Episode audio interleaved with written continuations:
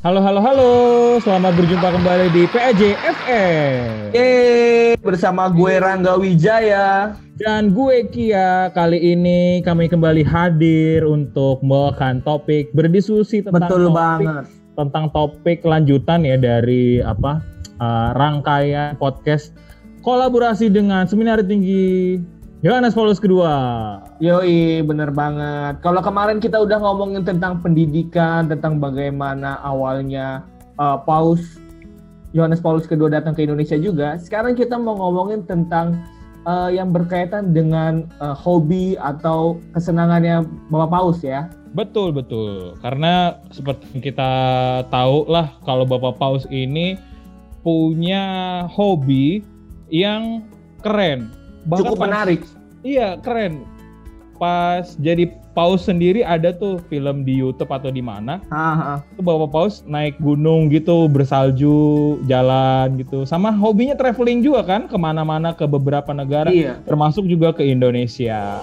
Nah, bener banget. Dan kita juga uh, kita tahu sendiri bahwa John Paulus atau uh, Paus Yohanes Paulus kedua itu juga sangat senang dengan anak-anak muda dan senang banget sama anak-anak muda yang bisa menyalurkan hobi-hobinya yang kemudian uh, dihubungkan dengan iman gitu ya. Wah, apakah benar? Untuk itu, Nah, makan ya, untuk itu kita Apakah sudah benar? kedatangan tamu nih ya. Kedatangan Ya, tamu betul banget. yang keren. udah Ada dua tadi ya beberapa suaranya ya. Ada Frater Salto, halo. Halo semuanya, Frater Salto hadir di sini. Wih. Wih, kembali lagi ya Frater Salto bersama kita. Dan Di juga kita kedatangan uh, seorang uh, kakak-kakak, kakak-kakak. Seorang yang yang juga menyalurkan hobinya dan unik banget di sebuah paroki yang gua sendiri baru tahu ternyata ada eh, kegiatan tersebut di paroki. Kita kedatangan Mas Wahyu. Halo, halo semuanya. Mas Wahyu kembali di sini. Ini kayak Ya salto ya template kayaknya gue. Ketua sikap zaman gue di sana. Gokil. Gimana Prat? Aman Prat? Sambil Aman, reuni ya. sehat, walafiat. iya iya. Jadi ajang reuni ini ya. iya nih sobat gue sendiri keren banget. Jadi kalau kegiatan lain kan ada reuni, kita juga ada reuninya. Iya. Ya. Hari ini Wala- kita walaupun mau Cilincing nggak ada di Google Map, mohon maaf sorry ya Wahyu. Ah, yang bener lu. nggak ada ya. Internetnya error kali Prat. Oh iya iya, punya gue beda sendiri kayaknya nih Google Map. Ta- Tapi di buku Atlas 2006 masih ada kok. Atlas. Peta buta ya. Atlas. Oke, Iya. eh, terima kasih untuk Mas Wahyu dan Frater Salto yang sudah berkenan hadir. Demikian, belum ya. Kita mau nanya-nanya dulu nih ke Belum Mas dong. Wahyu. Ya oke siap. Gimana gimana? Nah, eh, Mas Wahyu nih kalau saya dengar CV-nya dari petinggi saya, dari atasan saya, dari bos saya, kalau Mas Wahyu ini adalah CV-nya. Seorang- seorang aktivis ya, aktivis kegiatan kepemudaan di paroki. Eh mungkin kita mau tahu latar belakangnya dulu deh. Awalnya gimana sih Mas Wahyu itu bisa aktif di eh, kegiatan kepemudaan di parokinya Mas Wahyu sendiri? Oke, thank you Kia. Eh, jadi awalnya gue tuh gue aja nggak apa-apa ya, santai ya. Eh, jadi gue tuh aktif awal Santai, pertama Mas. tuh di Misdinar. Dulu dulu zaman gue bukan Misdinar sih, masih Putra Altar karena dulu belum ada ceweknya gitu. Nah terus setelah itu gue eh, masuk di kepengurusan seksi kepemudaan sebagai seksi minat bakat dua tahun. Kemudian di periode berikutnya gue masuk dipercayakan sebagai ketua seksi kepemudaan dan di periode selanjutnya juga diminta untuk mendampingi ketua kepemudaan yang baru jadi wakil ketua seksi kepemudaan gitu. Jadi kurang lebih enam tahun lah menjabat di seksi kepemudaan cuma selebihnya ya kita bantu-bantu aja di kegiatan MK yang lain gitu Oke. Oh, cukup lama ya. Maksudnya enam tahun itu bukan waktu yang singkat dan yes pasti banyak momen juga ya. banyak banyak momen banyak perdebatan banyak selisih paham gitu nah, awalnya Mas Wahyu ikut kegiatan itu berangkatnya dari mana? Maksudnya dari keinginan sendiri atau dari dari ajakan temen gitu loh? Oh, uh, sebenarnya ya sebenarnya itu uh, kalau boleh dilihat dari dulu tuh sebenarnya orang tua, faktor orang tua yang mendukung. Jadi kayak karena kan kakak saya sendiri kan juga dulu kan juga Miss Dinar juga gitu kan terus orang tua pasti tuh selalu nanya kalau misalnya minggu-minggu di rumah gitu ngapain sih kamu dek di rumah hari minggu sono ke gereja ngapain kayak gitu gitu nah terus ya dari situ akhirnya SD kelas 5 masuk Miss Dinar setelah itu udah tiap minggu Sabtu minggu pasti di gereja gitu. Dan setelah lepas Miss Dinar kan kita udah gak ada kegiatan apa-apa nih gitu kan. Ya ada kerinduan gitu untuk untuk berkegiatan lagi untuk melayani lagi gitu ya. Akhirnya awalnya ya ikut kegiatan OMK dulu kemudian dipercayakan sebagai panitia dalam sebuah acara lalu diminta sebagai uh, seksi minat bakat waktu itu lebih ke musik ya. Jadi uh, eh, gue tuh dipercayakan megang alat band lah gitu di paroki untuk dikelola. Dari situ uh, dilihat uh, mempunyai potensi diminta sebagai ketua seksi kepemudaan ya gitu-gitu terus deh. Sampai sekarang ya masih dilibatkan juga gitu. Dan sekarang ini masih menjabat sebagai ketua eh bukan ketua sorry pengurus seksi penggerak paroki. Wow, seksi penggerak paroki ya. Wow. Ya. Nah, kalau ini sekarang gue juga mau nanya nih mas, uh, ya. lu kan juga udah aktif di paroki kan cukup lama gitu ya, apalagi mm -hmm. tadi bilang bisa enam tahun mulai dari misinar juga gitu loh. Mm -hmm. uh, apa sih yang membuat lu bahkan sekarang lu juga udah bekerja juga ya apa sih yang membuat tuh masih bisa bertahan dan kenapa uh, dan gue lihat lu menjalankannya dengan sukacita gitu gimana caranya dan apa yang lu selalu dapatkan ketika lu uh, menjalankan itu di paroki hmm, ya itu tadi yang gue bilang ya kerinduan ya gitu maksudnya mungkin karena jadi faktor kebiasaan juga dan uh, melayani di gereja dan aktif di gereja tuh kayak menjadi budaya sendiri gitu di di hidup gua gitu jadi kayak hmm. kalau hmm. kalau misalnya sabtu minggu gitu nggak ngapa-ngapain gitu apalagi kayak pandemi ini kan kayak aduh gila kayak mau mati gitu tuh sih sabtu minggu di rumah untungnya untungnya masih bisa terlibat kayak misal streaming gue masih bantu kur. Terus sekarang juga udah mulai offline tapi dibagi per wilayah ya gue bantu di wilayah untuk dirigen gitu-gitu. Hmm. ya awal intinya sih lebih ke kerinduan dan uh, aktif di gereja tuh kayak udah jadi budaya di diri gue gitu. Kalau misalnya nggak kayak gitu tuh kayak nggak bisa. Dan ngerasa enjoy ya ya karena gue menjalannya dengan dengan dengan hati gitu nggak dengan keterpaksaan gitu capek sih capek gitu ya kayak pulang kerja kemudian mesti rapat sampai malam terus besoknya masih kerja lagi capek gitu tapi apa yang gue dapat ya nggak nggak bisa diukur lah gitu. berkatnya sangat luar biasa sih dalam hal apa pun sih Oh jadi kayak aktif dalam melayani itu lo istilahnya kayak udah melekat sama diri lo hmm. kayak akan sulit untuk um, sulit untuk beradaptasi ketika itu nggak dilakukan gitu ya? Ya makanya uh, dulu waktu Romo Yogo jadi ketua komisi kepemudaan tuh udah kayak udah panggil pasukan cilincing deh gitu. Kayak udah anak-anak cilincing lu kayak tim berani mati gitu. Siap tempur. Iya iya. Pengalaman pengalaman cerita pengalaman sedikit ya. Pas pas uh, World Youth Day eh sorry Asian Youth Day tahun berapa tuh ya gue lupa. Itu uh, Romo Yago dan tim tuh agak berat lah gitu menyiapkan acara yang di Kuskupan gitu. Terus waktu itu salah satu teman komisi kepemudaan nelpon bantuin dong bro. Ini acara di Kuskupan gitu siapin dekor dan lain-lain. Siap. Gitu. jadi habis acara di Dekanat jam 12 malam selesai gue sama beberapa teman-teman dari Cilincing itu berangkat sampai kerjain dekor tuh sampai jam setengah lima pagi. Nyampe rumah mandi terus berangkat kerja lagi. Wah.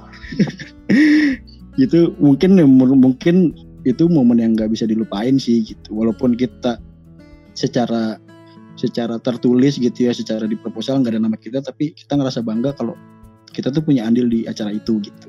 Walaupun gak dilihat gitu ya. Iya iya. Wah ini iya Romo Yogo pernah cerita itu sih kalau ada tim pasukan berani mati yang kalau dipanggil setiap saat siap jalan gitu kan wah benar. Ya, itu itu emang le- melekat sekali ya sama anak muda ya. Anak muda tuh siap kalau Yes. ke mana aja, hayu gitu ya. hayu. Hmm. Tapi yang menarik memang berarti Mas Wahyu ini kalau nggak ngelakuin pelayanan di gereja tuh kayak ada yang kurang ya. kayak Betul, ada yang betul, betul. Hmm. Duh, apaan ini hari Minggunya Iya. gitu ya. Iya, iya, betul.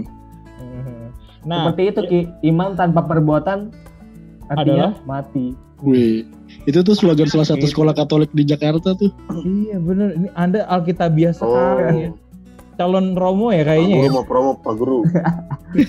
Dulu kan gue guru gurunya di situ dulu. Sekarang kan Oh. udah enggak.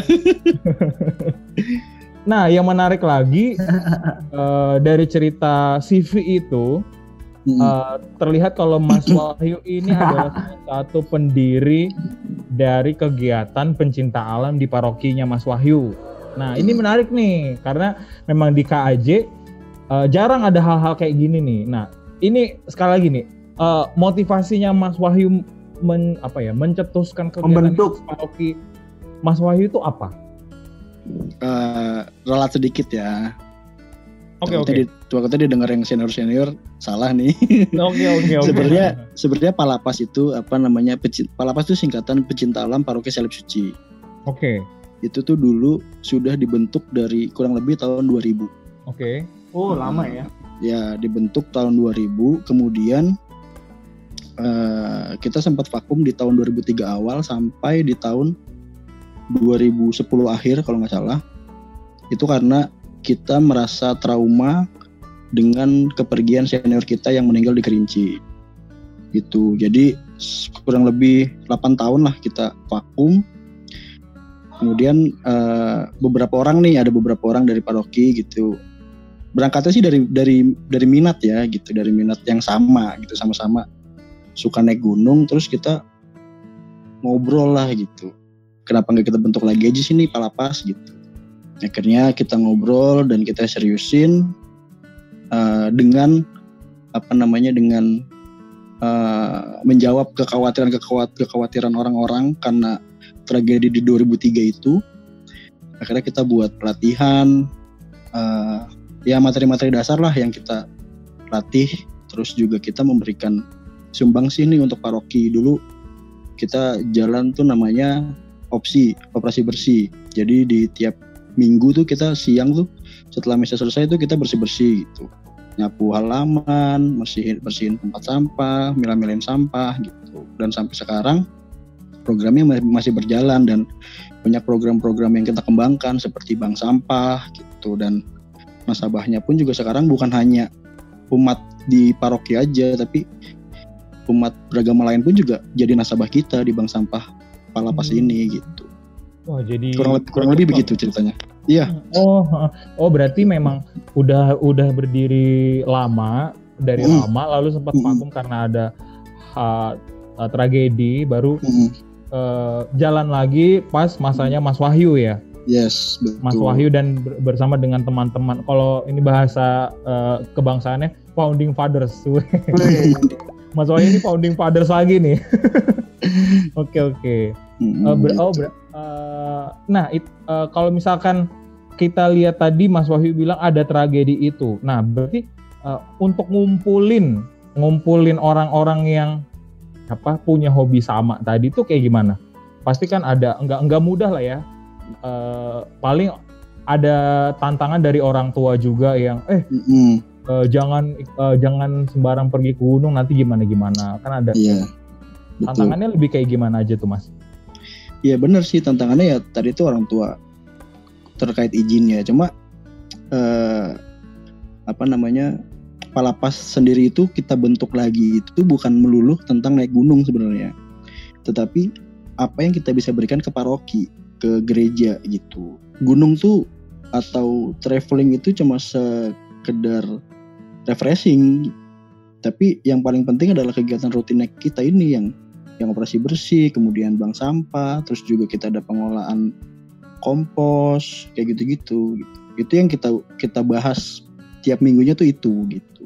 Kalau masalah apa namanya ngumpulin masanya ya memang yang nggak bisa dipungkirin ya yang udah kenal ke gua dulu gitu yang udah kenal ke teman-teman dulu gitu yang yang bisa kita rangkul gitu dan apa namanya eh, ternyata yang punya minat yang sama tuh banyak juga gitu di paroki. Dan kita tuh biasanya di paroki tuh bisa biasa tuh buat buat semacam fair gitu. Kayak uh, minat minat bakat yang lainnya kayak volley, basket, futsal gitu-gitu juga dia membuka tampilannya gitu untuk menarik masa di paroki.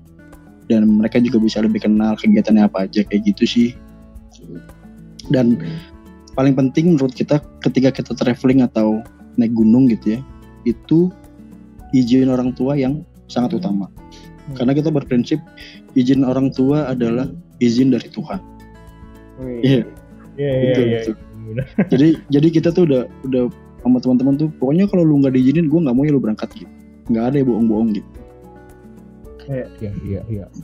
Oh menarik ya. Berarti memang uh, Palapas ini menjadi seperti lahir kembali ya dengan hmm. dengan konsep yang lebih benar-benar truly cinta alam ya kan ada hmm. tuh uh, maksudnya adalah beberapa orang yang ngaku-ngaku cinta alam naik gunung buang sampah hmm. sembarangan di atas gunung hmm. betul tolong ya Bapak Rangga ya lo lo lo lo lo lo lo saya eh bener menci uh, pencinta alam itu yaitu berarti dari dua kata itu aja mencintai alam salah satunya itu ke gunung ya hmm. berarti kita juga mengunjungi merawat gunung mm-hmm. dan gak hanya gunung aja tapi juga yang di sekitar kita di lingkungan kita tujuan yeah. utamanya kan itu bukan yang ke mana-mana lagi gitu mm-hmm. yeah, dan, yeah. dan kita pun juga nggak melulu soal gunung ya Palapas itu juga beberapa kali buat event uh, kita ada operasi bersih pulau terus penanaman bibit bakau lalu juga ada transportasi karang juga pernah gitu. jadi memang kita sering bekerja sama dengan pemerintah setempat untuk yang melestarikan apa yang bisa kita lestarikan lah gitu. Wah keren keren keren. Frater Salto pernah ikut? Pernah ikut kegiatan palapas juga tuh di Pulau Pramuka ya Frat waktu itu ya Frat ya? Betul banget. Wahyu. eh sorry Frat. Pulau Harapan ding. Pulau Harapan Pulau gitu aja ada ya. harapannya ya, buset dah. Iya. Tapi lu sama dia susah ada harapan sih. Kenapa bahas saya ya Bapak Rangga? Kita lagi bahas hobi loh. iya bukannya mau jadi pengikutnya Frater Salto. Oh, oh iya. Saya udah mengikuti Frater Salto sih sebenarnya di Instagram. Tolong didampingi ya Frat. Iya, iya lagi DM-DMan sih emang. Ada privilege kan ya? bisa, bisa. Uh, Oke, okay, tadi kan udah dari Mas Wahyu nih. Sekarang mau yeah. ke Frater Salto nih, ya kan? Uh, Iya. Yeah. Kalau kita lihat nih Frater Salto, ini kan uh, kegiatan anak mudanya dari uh, Paroki Cilincing ini dari Mas Wahyu ini kan wah keren banget sih maksudnya bisa benar-benar punya dampak yang oke okay untuk uh, orang sekitar. Nah, kalau misalkan kita lihat dari uh, spiritualitasnya Bapak Paulus Yohanes Paulus II memandang anak muda tuh yang punya banyak hobi lah itu seperti apa Fred? Ya, uh, Yohanes Paulus kedua sendiri itu sejak kecil ya, waktu kecil biasa dipanggil Lolek itu belajar bermain ski ya, belajar bermain ski. Wih. Uh, yang jadi temannya adalah guru agama yakni Romo Edward Zaker. Jadi Lolek bersama teman-teman, lalu bersama Romo ini, Romo Edward Zaker ini, mereka uh, skiing bareng di perbukitan dekat rumah mereka. Ya. Di musim dingin, mereka bermain ski di Sungai Skawa yang beku itu. Lalu uh, rupa-rupanya Lolek atau Yohanes Paulus II Wojtyła muda itu uh, bermain ski juga dengan kakak. Atau uh, namanya itu Edmund Wojtyła ya. Edmund Wojtyła jadi dia juga uh, apa ya orang yang punya relasi yang bagus gitu dengan uh, kakak sebagai sahabat lalu dengan uh, guru agama lalu dengan teman-temannya pergi bermain ski. Jadi Yohanes Paulus II ini suka dia uh, bermain ski dan kalau kita lihat-lihat uh, hobi dari Yohanes Paulus kedua, bukan hanya bermain ski, ya. Yohanes Paulus kedua itu juga seorang yang gemar bermain sepak bola, guys. Karol Wojtyła itu suka bermain sepak bola. Waktu di sekolah, Karol Wojtyła itu seorang kiper yang handal ya. Kiper yang handal. Eh, penjaga gawang ya. Ketika jadi paus menjadi penjaga ajaran iman dan moral gereja, tapi ketika anak muda itu menjadi kiper. Kiper yang jago, lalu fans berat juga dari eh, Liverpool ya. Bukan karena saya fans Liverpool ya. Eh, tapi memang Yohanes Paulus II juga adalah pencinta Liverpool eh, yang ada di dalam hatinya gitu. Jadi dia suka bermain bola bahkan kalau dari tulisan yang dibuat oleh eh, Romo Tunjung yang ada di buku Duta Damai dan Saksi Pengharapan ya. Wih, Lolek atau Yohanes Paulus II itu eh, suka juga bermain pingpong ya. Dia memang seorang yang aktif, eh, seorang God's atlet ya, atau at- atletnya Tuhan gitu ya. Bapak suci ini Yohanes Paulus II ini suka kegiatan fisik seperti pergi ke alam bebas, alam terbuka, entah itu tadi seperti bermain ski ataupun naik gunung. ya. Inilah kenapa sebetulnya teman-teman Yohanes Paulus II itu punya badan yang sehat dan kuat aktivitas-aktivitas fisik dan pengembangan diri dilakukan oleh eh, Karol Wojtyła itu sejak masa mudanya. Eh, buahnya yang bisa kita petik itu tentu saja yang bisa kita lihat langsung kesaksian hidupnya bagaimana Yohanes Paulus II selama masa kepausannya begitu prima untuk berkunjung ke negara-negara ya sampai ke 129 negara. Wow. 129 loh itu banyak termasuk sekali. Indonesia. Banyak termasuk banget. Indonesia Termasuk Indonesia. 1,1 juta kilometer jarak perjalanan kalau dihitung. Buset. Saya tiga provinsi aja kalah udah. Iya, ke Britania Raya, ke Syria, Kazakhstan, Armenia. Tadi Wow. seperti ya teman-teman katakan ke Indonesia juga ya. Jadi Yohanes Paulus kedua dikenal sebagai the traveling pope ya. Pilgrimage pope ya. Yohanes Paulus II ini punya kaki yang kuat seperti Santo Paulus juga. Kuat untuk berjelajah. Karena memang sejak kecil Yohanes Paulus II seorang olahragawan gitu ya, suka naik gunung, bermain ski, lalu bermain sepak bola juga. Sehingga dia punya badan itu sangat prima, gitu, sehat gitu ya. Gitu dulu Oke, ya dan Rangga. Berarti memang wah luar eh, biasa ya. Keren ya. Kalau Ini kalau misalkan Bapak Paus tidak jadi eh, Romo, mungkin beliau bisa men- mengalahkan Cece Chesney. apa tuh? Oh, Sesni. Oh iya iya. Kiper Poland. Bener, Aduh. tahu saya, tahu. Oh, Dan- ya ya ya ya. Dan dan dan Bapak Paus ini julukannya banyak sekali tadi juga udah dibilang God's athlete, terus juga traveling pope. Kayaknya semua hal yang gue pengen di dimiliki oleh Bapak Paus ya. Oh, berarti lu pengen jadi paus dong? Bukan hobinya dong. Rangga kamu mau jadi Romo Hobinya ternyata. dong, tidak. Hah? Kan Romo itu artinya ayah, Oh, bahasa Jawa. Ah iya. Tapi eh, berarti berarti menarik ya Frater ya memang eh, Bapak Paus eh, Yohanes Paulus kedua ini benar-benar begitu prima karena memang suka menjaga eh, fisiknya. Ini sama kayak Tuhan Yesus juga ya. Tuhan Yesus kan juga suka traveling ke mana-mana kan, eh, menyebarkan Iya. ajaran segala macam ya. Makanya kondisi Iya, iya, Tuhan iya. Yesus tuh ya juga sebagai seorang yang prima lah menjaga menjaga tubuhnya gitu ya. Tapi eh, kalau misalkan digali lagi, apakah eh, apa sih yang Bapak Paus lihat dari hobi dia itu maksudnya suka traveling kan nggak mungkin lah cuman jalan-jalan doang cuma ke naik gunung doang. Tapi apa sih yang misalkan eh, di- dicari sama Bapak Paus? Mungkin bisa jadi inspirasi juga kita sama apa eh, teman-teman muda ya misalkan kalau ke mana-mana cuman cuman untuk liburan senang-senang tapi eh, misalkan ada yang sesuatu yang lebih mendalam lagi yang bisa dicari. Eh saya ketika saya pulang dari Papua gitu ya tahun 2017 2018 itu kan saya ditugaskan oleh Seminari Tinggi Santo Yohanes Paulus II ke Papua gitu ya. Lalu eh, pulang saya ditugaskan melayani di Atma Jaya 2018 2019 dan salah satu eh, rasa syukur saya ketika pulang dari Papua itu saya kan juga ditunjuk menjadi semacam apa ya pelayan untuk tim spiritualitas Santo Yohanes Paulus II. Uh, tim yang dibentuk oleh Seminari Tinggi dalam rangka uh, memperingati 100 tahun kelahiran beliau dan 30 tahun kunjungan beliau ke Indonesia. Jadi 100 tahun itu karena dihitung sejak tahun 1920 sampai dengan 2020 dan 1989 pernah berkunjung ke Indonesia termasuk ke Atma Jaya dan 2019 itu uh, adalah 30 tahunnya gitu loh. Dan hmm. salah satu transformasi atau perubahan yang ada dalam diri saya itu ketika saya pulang dari Papua dan saya membaca kisah dari Santo Yohanes Paulus II adalah saya jadi ikut seperti Mas Wahyu tadi itu ya.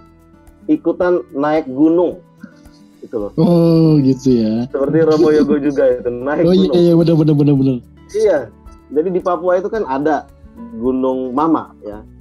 Amai Kebo bahasa Mene itu Amai Kebo Gunung Mama ya. Jadi kalau pastoran Bomomani oh, itu saya salah keluar persepsi, maaf. Ya, hati-hati salah persepsi. Ini memang Amai Kebo Gunung Mama ya.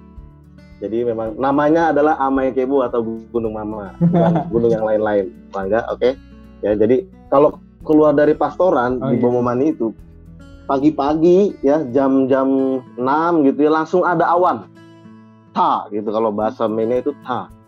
Ada awan di depan pastoran. Lalu kalau kita pergi eh, ke stasi itu saya kira ada 1800-an meter di atas permukaan laut Gunung Amaikebo itu. Jadi kita harus naik ya naik naik gunung itu. Dan pulang dari Papua itu setelah baca Yohanes Paulus kedua, terinspirasi dari Yohanes Paulus kedua, saya bersama dengan frater-frater eh, tahun 2019 bulan Juni itu ya, langsung kita ayo kita naik gunung, dua gunung waktu itu dalam satu bulan Gunung Merbabu dengan Gunung Guntur ya, Gunung Merbabu oh. dengan Gunung Guntur. Jadi dan salah satu inspirasi yang saya ambil dari Yohanes Paulus kedua adalah YP2 itu ketika naik gunung uh, memegang butir-butir rosario, teman-teman. Jadi uh, salah satu model berdoa yang diteladankan oleh Yohanes Paulus II adalah walking rosary, ya. berdoa rosario sambil berjalan, berdoa rosario sambil berjalan. Jadi uh, butir-butir uh, kalung rosario ada di genggaman tangannya, tapak demi tapak berjalan mendaraskan salam Maria ya mendaraskan salam Maria dan pada saat itu adalah saat-saat yang uh, membantu Yohanes Paulus II untuk mendoakan gereja ya. Mendoakan gereja dan dunia. Mendoakan eh, tantangan-tantangan yang dihadapi oleh gereja dan dunia. Dan mengambil jarak ya. Mengambil jarak. Sangat penting bagi kita semua tentu saja untuk mengambil jarak dari kesibukan aktivitas. Kesibukan aktivitas yang kita punya sehingga kita bisa melihat secara menyeluruh kita bisa memaknai dan seterusnya. Maka uh, Yohanes Paulus kedua um, pada tahun 1990 ketika berpidato ya berpidato di depan PBB dan itu mencerahkan banyak orang termasuk juga para teolog eh, yang kemudian menggali slogan yang Yohanes Paulus II munculkan dalam jurnal-jurnal teologi, Yohanes Paulus II mengatakan begini, No heaven without earth, ya. Tidak ada surga tanpa dunia. Tidak ada surga tanpa dunia. Mengapa? Karena Yohanes Paulus II ya sangat cinta dengan alam, ya. Sangat cinta dengan alam. Jadi Yohanes Paulus II mengatakan begini, uh, kerusakan lingkungan yang kita alami ini, ya, uh, kerusakan lingkungan yang diderita oleh dunia sekarang ini, itu punya akar uh, sebetulnya adalah berasal dari relasi kita dengan Allah sebagai pencipta. Ya. Jadi memang kita mesti memulai dengan damai, damai dengan Tuhan, lalu damai dengan sesama, dan muaranya adalah tentu saja mencakup damai dengan alam ciptaan gitu loh. Berdamai dengan Tuhan, berdamai dengan sesama, berdamai dengan alam ciptaan. Jadi uh, kalau kita hidup di dunia sekarang, punya keterarahan hidup ke kerajaan surga nanti, kerajaan surga itu dimulai sejak saat ini gitu. Dan kita tidak usah membayangkan kerajaan surga yang jauh itu ya karena hmm. karena kerajaan surga itu mestinya kita sudah mulai alami sejak dari bumi kalau hmm. kita hayati bumi ini adalah bagian dari uh, ciptaan Tuhan juga sehingga nggak ada surga tanpa dunia teman-teman kalau kita hmm. benar-benar seorang Kristiani sejati kita akan menata dunia ini seturut dengan nilai-nilai yang ada dalam kerajaan Allah. Damai dengan Allah, damai dengan uh, sesama, lalu damai dengan alam ciptaan. No heaven without earth, gitu loh. Wow. Itu Kia Rangga ya. Keren keren. No heaven luar biasa. Wah luar biasa nih. Berarti memang inspirasinya mendalam sekali ya. Nggak cuma traveling aja, tapi benar-benar hidup doanya Bapak Paus itu benar-benar dijalankan secara dalam juga ketika beliau traveling ya Frat ya? Iya dong. Wah keren keren. Kadang kan memang ada juga ya kita jalan-jalan aja gitu mau having fun. Tuhan nanti dulu lah gitu ya. Tapi ini Bapak Paus kasih inspirasi kalau ya walau kita traveling ya tetap bisa untuk dilakukan uh, hidup doa kita gitu ya. Wah, iya bener banget dan juga gue berpikir bahwa kalau memang traveling itu juga kita harusnya juga nggak hanya memikirkan kesenangan yang lu, lu bilang tadi hmm. kita juga malah justru uh, mensyukuri keindahan nah kalau kita naik gunung kan juga kita mensyukuri keindahan kemudian uh, kita juga merasa lebih kecil di antara uh, semua yang besar di situ. Betul. Lebih ke sana sih menurut gue Betul. Iya, iya. Tadi ya. Wahyu bisa cerita tuh Wahyu. Ya. Kalau gue sih ya sepengalaman di gunung gitu ya nggak ada satu gunung pun yang ketika gue sampai puncak gue nggak nangis jadi walaupun gue udah berkali-kali naik gunung gitu ya tapi gue setiap sampai puncak tuh gue pasti nangis gitu dan apa yang tadi Rangga bilang gitu eh, ketika kita di puncak gitu dan kita tuh sangat merasa gila ya gue kecil banget gitu. Gue tuh nggak ada apa-apanya kalau Tuhan tendang gue ya gue ya gampang Wah, aja gitu.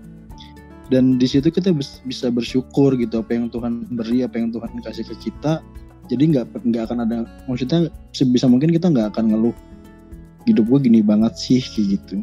Makanya kalau ada orang yang nanya gitu banyak banget nanya lu ngapain sih ke gunung? Gitu. Apa sih yang lu cari? Gitu gue tuh nggak bakal bisa jawab. Lu coba aja deh gitu paling. Tapi kalau kenapa gue naik gunung tuh ya maksudnya gue ngerasakan uh, apa ya uh, ya tadi gitu Tuhan tuh sungguh luar biasa gitu dan uh, pernah pengalaman ya cerita sedikit ya. Jadi tahun 2018 kalau nggak salah 18 gue tuh naik ke gunung tertinggi di Lombok tuh gue ke Rinjani itu gue baru tujuh. Terus enam orang cewek dan cowoknya cuma gue doang. Gue sudah membayangkan resikonya gitu. Gue akan pasti gue akan kebeban banget nih gitu. Gue pasti akan merasa capek banget nih gitu kan. Terus uh, ternyata ketika perjalanan di puncak itu justru malah uh, awalnya tuh gue ngerasa mereka sanggup nggak ya uh, apa jangan-jangan nanti malah ngebebanin gue nih gitu. Justru malah pas kita jalan ke puncak justru malah gue yang ngebebanin mereka. Gue satu-satunya orang yang sampai puncak paling belakangan. Mereka duluan. Karena gue udah ngerasa nggak sanggup gue nggak kuat. Dan gue di situ ngerasa kok gue bisa yang ngeremehin mereka ya? Sedangkan realitanya tuh gue yang lebih parah dari mereka gitu. Dan uh, yang bikin gue nangisnya lagi tuh ketika mereka udah mau sampai puncak mereka nungguin gue. Mereka nungguin gue dia minta gue yang sampai puncak duluan. Teman-teman gue tuh cewek-cewek semua itu ngomong udahlah mas. Uh, mas Wayu kan yang bawa kita ke sini. Jadi mas Wayu duluan yang berhak untuk mencapai puncak itu. Gitu terus gue nyampe puncak Rinjani itu gue nangis nangis nangisnya. Dan ngerasa ih Tuhan tuh baik banget ya gitu. Dengan sisa tenaga gue gue tuh bisa melihat semua ini gitu. Luar biasa. Iya bener. Gila deh pokoknya gue tuh kalau makanya tadi gue bilang gue tuh kalau naik gunung tuh nggak mungkin gak nangis gitu walaupun puncaknya udah pernah gue daki sebelumnya tetap aja gue ketika gue sampai gunung pasti tuh setiap gue sampai puncak gunung gitu ya yang gue lakukan adalah gue cium tanahnya gue berdoa gue sujud syukur di situ dan gue pasti selalu nangis hmm. itu ritual ya, pasti pengalaman ya. bertemu ya pengalaman hmm. kayak disapa gitu ya betul sama Tuhan betul, ketika naik betul. gunung keren. Iya sih. Eh, Kayak kayak kayak kayak gue kemarin juga ke Merbabu walaupun pertama kali naik gunung gitu ya. Yang gue pikir gue juga nggak mampu dan akhirnya berhasil. Ya itu semua orang bilang, Rang, lu setiap naik gunung pasti lu akan menemukan maknanya tersendiri. Eh, naik pergi ke sana dan gue juga berpikir nggak hanya ke gunung ke mana pun per- kita pergi kalau kita mensyukuri makna apalagi itu juga mengimani bahwa Tuhan sang pencipta dan kita harus bersyukur kepadanya itu tuh lebih dalam dari yang kita bayangkan gitu loh artinya Betul. dan nggak bisa Iya, iya. dijelasin oleh kata-kata sih sebenarnya Iya benar-benar. Setuju saya setuju. Eh, mungkin ke pertanyaan selanjutnya ke Frater Salto nih. Frater, tadi kan eh, Mas Wahyu juga udah menyinggung sedikit tentang eh, apa ke aktif keaktifannya Mas Wahyu di Paroki Cilincing untuk menjadi pengurus dari si eh, sesi kepemudaan di sana.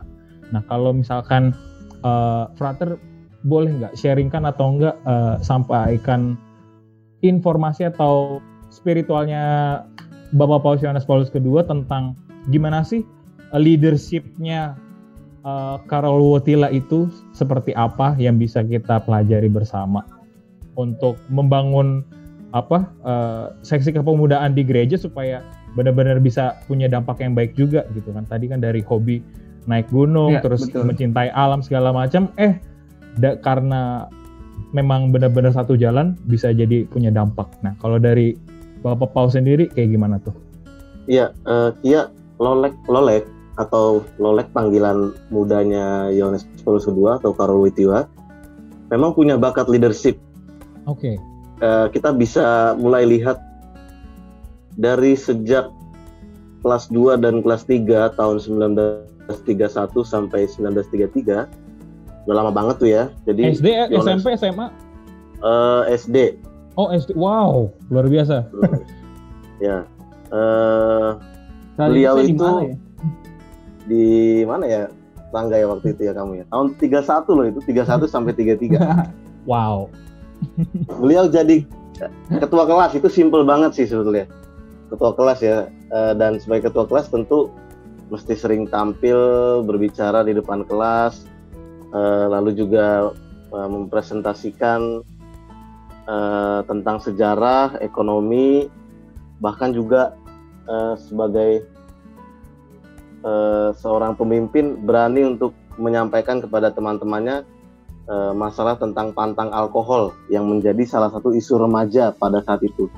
Anak-anak sekolah menengah ya Eh, sekolah menengah pertama sih terutama.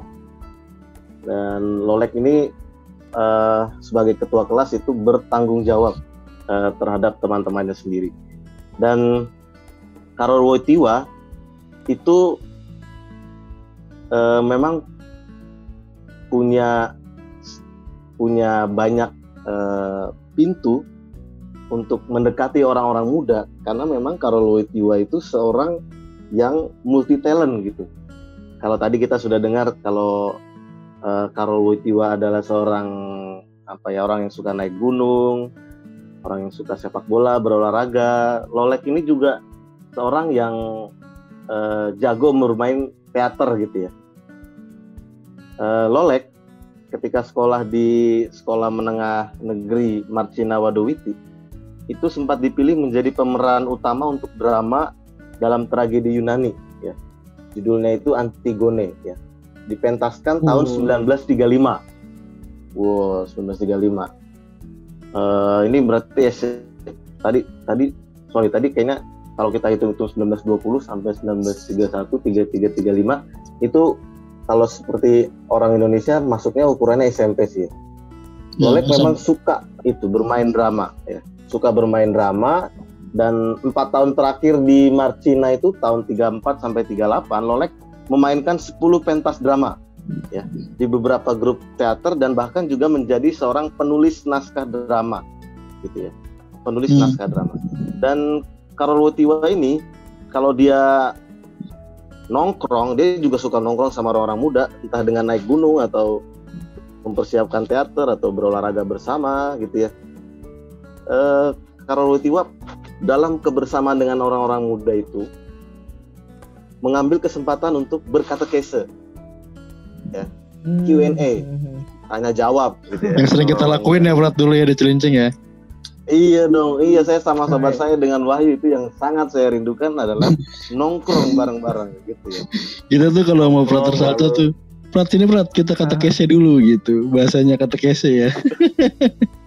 iya, kata guys ya.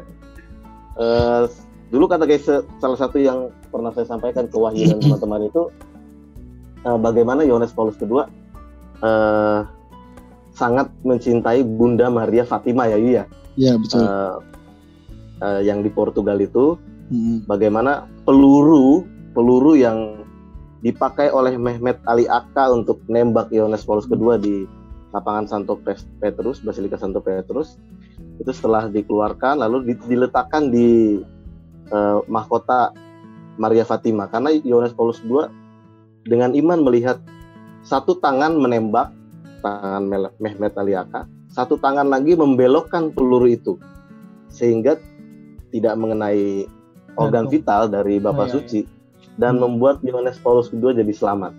Penyelamat Yohanes Paulus II Hmm. itu adalah Maria itu, Bunda Maria. ya. Nah ini salah satu bahan katekese saya kepada anak-anak muda Cilincing pada saat itu, Hmm. bagaimana Bapak Suci tadi se- seperti saya sudah katakan itu suka berdoa rosario dan dekat sekali dengan Bunda Maria gitu loh. Sehingga melihat Hmm. peristiwa-peristiwa itu dengan kacamata iman dan melihatnya itu sebagai karya Allah sendiri.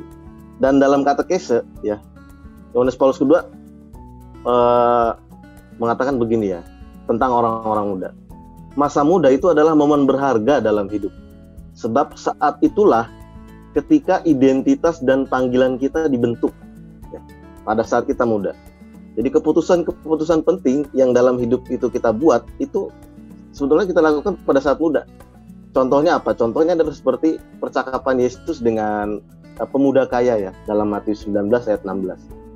Pemuda kaya itu kan tanya pada Yesus, "Guru, perbuatan baik apakah yang harus kuperbuat untuk memperoleh hidup yang kekal?" Gitu. Jadi itu keputusan definitif yang menuntut jawaban segera dari seorang muda.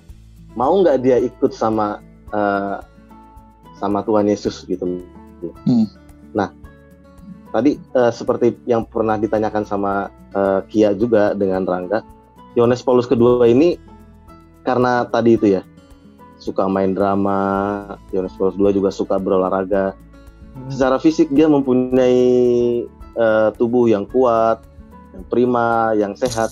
Tapi juga Yohanes Paulus II itu terbentuk menjadi seorang pribadi dengan apa ya? Dengan kepekaan, dengan perasaan yang halus, lalu dengan kelembutan juga dalam menjalin relasi dengan orang lain. Sehingga Karol Wojtyła ini menjadi pribadi yang ramah gitu loh. Pribadi yang sangat manusiawi gitu ya.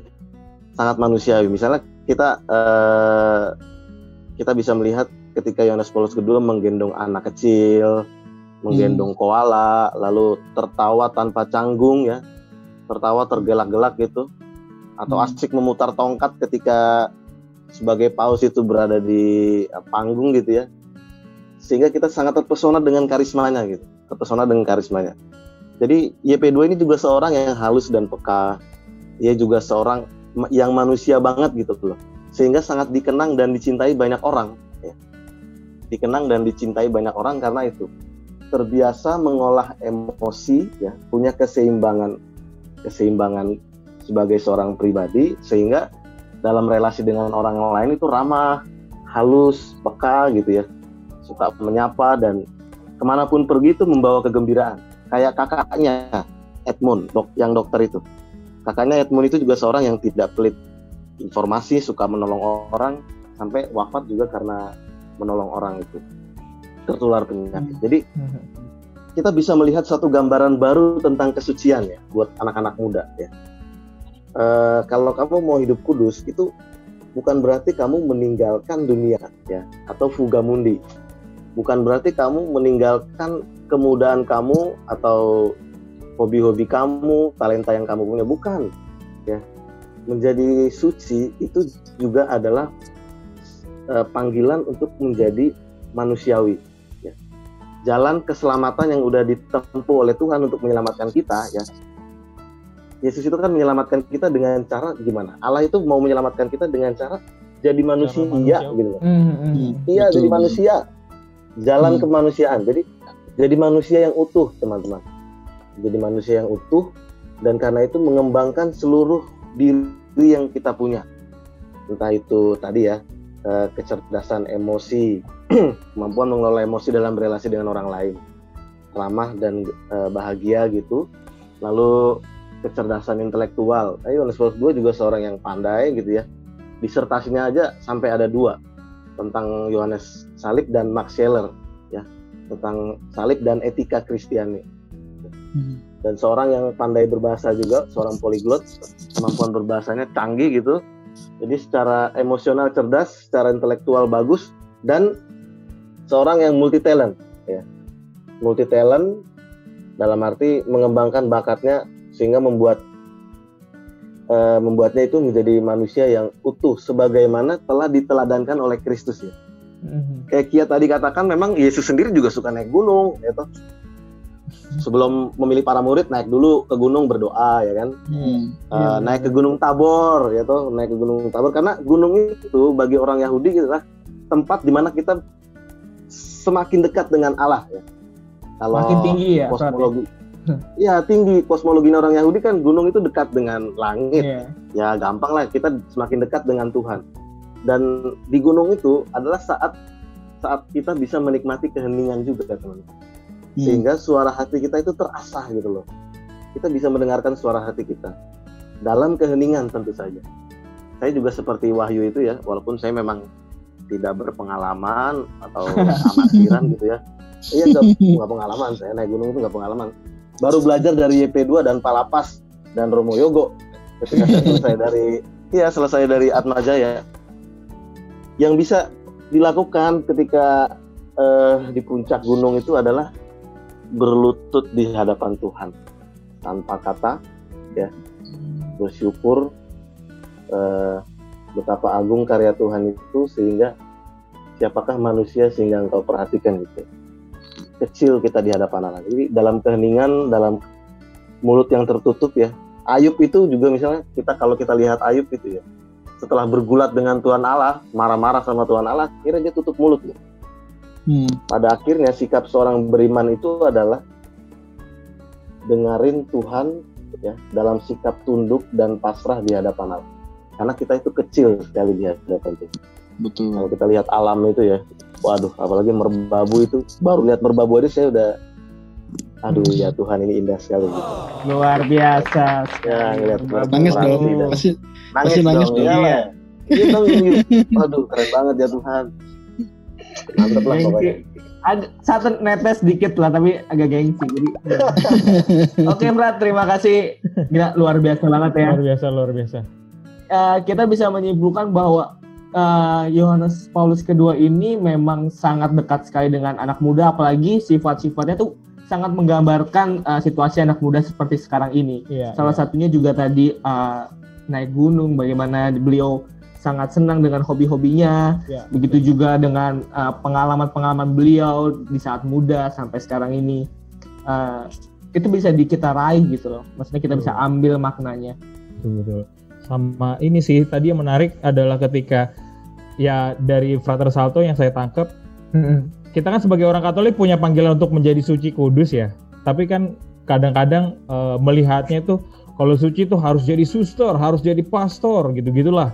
Jadi eh, apa nggak bisa melakukan apa yang kita suka. Tapi Bapak Paus dengan teladannya ngasih tahu kalau dengan hobi itu kita bisa tetap menjadi suci dan kudus gitu ya. Karena dari hobi itulah kita bisa apa ya tahu kalau Tuhan tuh menyelamatkan kita juga dari dari dari cara-cara yang benar-benar manusiawi tadi sehingga Bapak Paus juga menjadi seorang yang benar-benar disukai sama semua orang betul itu saya setuju banget karena ketika Bapak Paus Ya. Enggak sungkan gitu untuk salim peluk eh, anak-anak dicium digendong. Wah gila. Itu kalau misalkan bahkan bahkan ngelihat dari YouTube aja tuh udah kayak ng- ngeliat wah gila ini orang keren banget gitu loh. Lembut gitu. Bahkan bahkan juga orang yang mencoba untuk membunuhnya aja iya. didatangi Yes. dan dimaafkan secara personal secara dekat luar dipeluk biasa. bahkan Heeh, betul betul. Ya itu kalau misalkan ada teman-teman yang mendengarkan ini kalau misalkan pengen jadi suci kudus itu tinggi banget standarnya nggak nggak begitu nggak melulu begitu ya karena Iya, iya. jalannya tuh bener-bener jalan yang dekat sama kita jalan yang manusiawi banget gitu ya sama seperti Tuhan yang menyelamatkan kita dengan cara yang manusiawi Tuh. Itu dia. Kalau Ya, tadi yang tadi yang mesti diingat tadi dari kata Prater Salto yang namanya sedikit ingin menjadi kudus jangan pernah meninggalkan dunia. Itu itu keren banget itu quotes quotes of the day.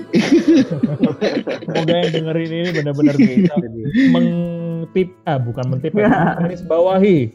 Di bold di garis bawah itu itu luar biasa. Karena benar banget ya. Sekali lagi terima Ya. kasih banyak untuk Mas Wahyu untuk ya sama-sama teman-teman. Salto atas sharing atas diskusi atas eh, apa ya eh, berbaginya kita ini hari ini Ya. sangat-sangat eh, menyegarkan iman dan benar-benar menguatkan juga Dan juga teman-teman bahwa perlu tahu bahwa kayak apa ya? Coba deh sekali gitu naik gunung atau pergi ke mana pun yang uh, lu bisa menyadari bahwa lu tuh sebenarnya uh, kecil loh di hadapan Tuhan bahwa lu tuh harusnya bersyukur sama alam yang udah memberikan lu. Hmm. Nah, itu sih. Betul betul betul Oke. paling kalau naik gitu gunung tuh aja. cuma ada dua Ah, ah. ada dua kata sih kapok Apa atau itu? nagih bener, bener. Gue Iya, juga nagih karena racunnya Romo Yogo kayaknya. terus sama kalau gue tuh kalau ditanya eh, Mas Wahyu udah naik gunung mana aja tuh gue gue bingung tuh jawabnya lebih Iya. gampang ngejawab yang belum gue naikin dibandingin yang udah gue naikin. Sangat terlalu banyak ya ya, saking terlalu banyak ya. dulu tuh gue udah di- gue jadwalin gitu kayak di Januari gue ke mana sampai Desember tuh gue udah ke mana gitu udah udah Hmm. terjadwal dulu jadi ya gitulah masih zaman kuliah dulu kayak kalian gitu udah pasti hampir tiap bulan deh gue jalan deh. Iya.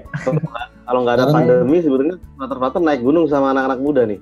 Karena Iya udah nih. di iya udah direncanakan itu Sayang banget untuk ya. bersama-sama yang Berziarah. lebaran kemarin bukan sih rencananya tuh rencananya di bulan Mei Desember ya, bulan ya? Mei. Eh Mei Mei iya Mei Bulan kayaknya Mei tuh sih. kayaknya tuh kayaknya tuh nama gue juga ya, masuk masuk di volunteer itu terus gue gue nggak bisa karena gue naik ke Makassar ke Iya. Latimojong eh ternyata batal semua pandemi pandemi. ya semoga Oke. pandemi cepat Ya selesai gitu. Kita doakan aja semuanya biar cepat selesai kita bisa ketemu lagi. Oke, gitu aja Frater. Salto. Terima kasih Mas Wahyu juga Siap, gabung. sama-sama Semoga kita bisa ketemu di podcast ataupun nanti setelah pandemi kita juga harus ketemu lagi. kita bikin kegiatan bareng boleh Ah, mah itu mantap. kolaborasi PAJ Cilincing dan Seminari Tinggi Seminari. Kampus kedua Yo, Mantap. Oh, siap. Ya. Oke, oke gitu aja. Ada nih agen-agennya. Iya. Oke gitu aja teman-teman. Terima kasih sudah mendengarkan podcast hari ini. Uh, semoga kalian bisa mendapatkan makna yang bagus, terus juga bisa mengikuti jalan dari uh, Johannes Paulus kedua, Paus uh, kita sebelumnya. Dan semoga bermanfaat. Sekian dari gue Rangga. Dan gue Kia. Sampai jumpa di konten-konten PAJFM berikutnya. Dadah. Selanjutnya, dadah. Dadah, terima kasih. Dadah, semuanya. thank you semuanya thank Terima you kasih.